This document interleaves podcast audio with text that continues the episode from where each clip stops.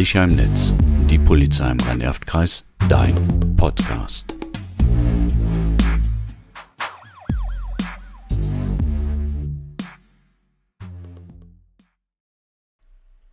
Herzlich willkommen. Mein Name ist Martina Rautenberg von der Kriminalprävention. Heute mit dabei ist wieder die Anna. Hallo.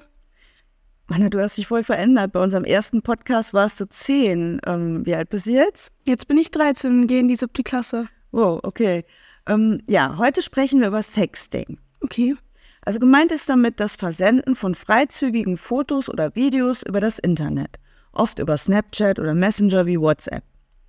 Ähm, ja, wie ihr es ausdrückt, also die jungen Leute, Nudes werden verschickt. Ja.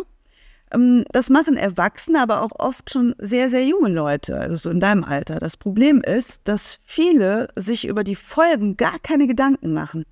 Dass so ein Bild auch ungewollt weitergeschickt werden kann? Zum Beispiel die Gefahr, dass Fotos im Internet oder auch in der Klassengruppe landen oder im Freundeskreis verbreitet werden, die ist groß. Von einer Bekannten, der Bruder hat das auch mal gemacht. Der hat seiner Freundin ein Nacktfoto geschickt und die hat es ihren besten Freundinnen geschickt. Wahrscheinlich, weil sie so stolz war, oder? Kann sein, die waren noch gar nicht lang zusammen und das Foto war ja auch eigentlich nur für die besten Freundinnen gedacht. Und was machen die? Schicken das einfach weiter. Das hat sich dann total schnell verbreitet. Nachher kannte die ganze Schule das Bild. Oh mein Gott, ganz schön blöde für den Jungen.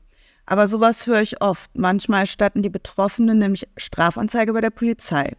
Also Sexting an sich ist nicht strafbar, aber natürlich hat derjenige sich strafbar gemacht, der das Foto, was ja nur für ihn gedacht war, weitergeleitet hat oder irgendwo veröffentlicht hat. Ach ja, das war ja auch Thema im Podcast Recht am eigenen Bild. Hm, ganz genau.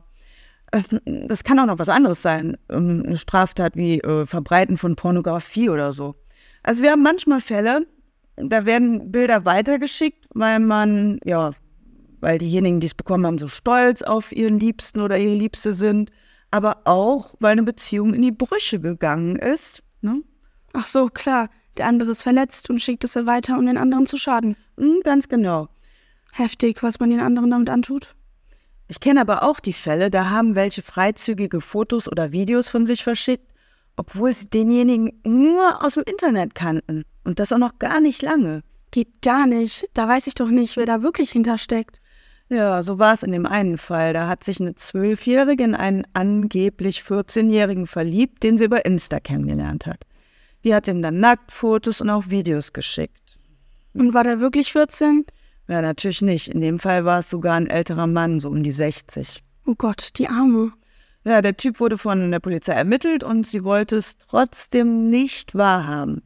Die hatte sich komplett in das Fake-Profil verknallt. Dabei war das so ein Cyber-Groomer. Ich kenne ein Mädel, ähm, da hat der Freund sie dazu überredet, sich beim Sex zu filmen. Oh mein Gott.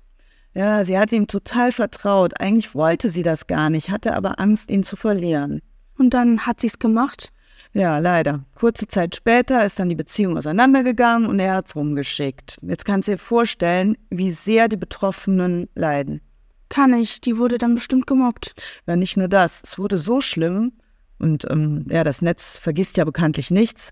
Die wollte gar nicht mehr leben. Sie ist dann sehr, sehr krank darüber geworden. Krass. Also manche empfehlen safer Sexting zu machen, wenn es dann unbedingt sein muss. Was ist damit gemeint?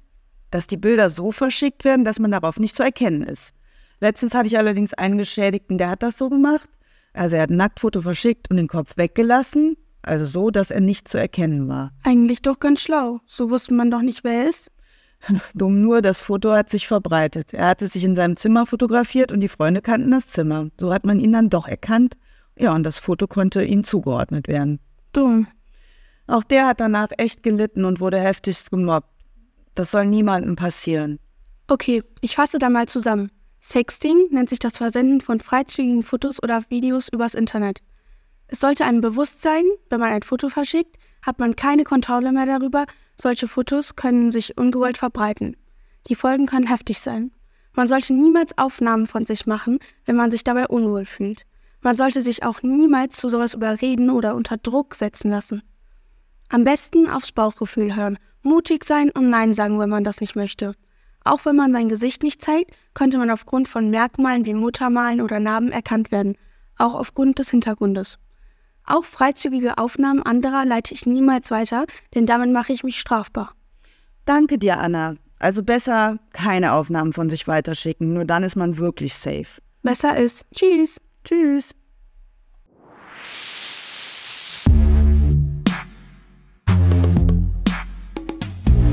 Diese Podcasts sind eine erste Orientierung zu den jeweiligen Themen. Sprechen Sie uns bei weiterem Informationsbedarf gerne an.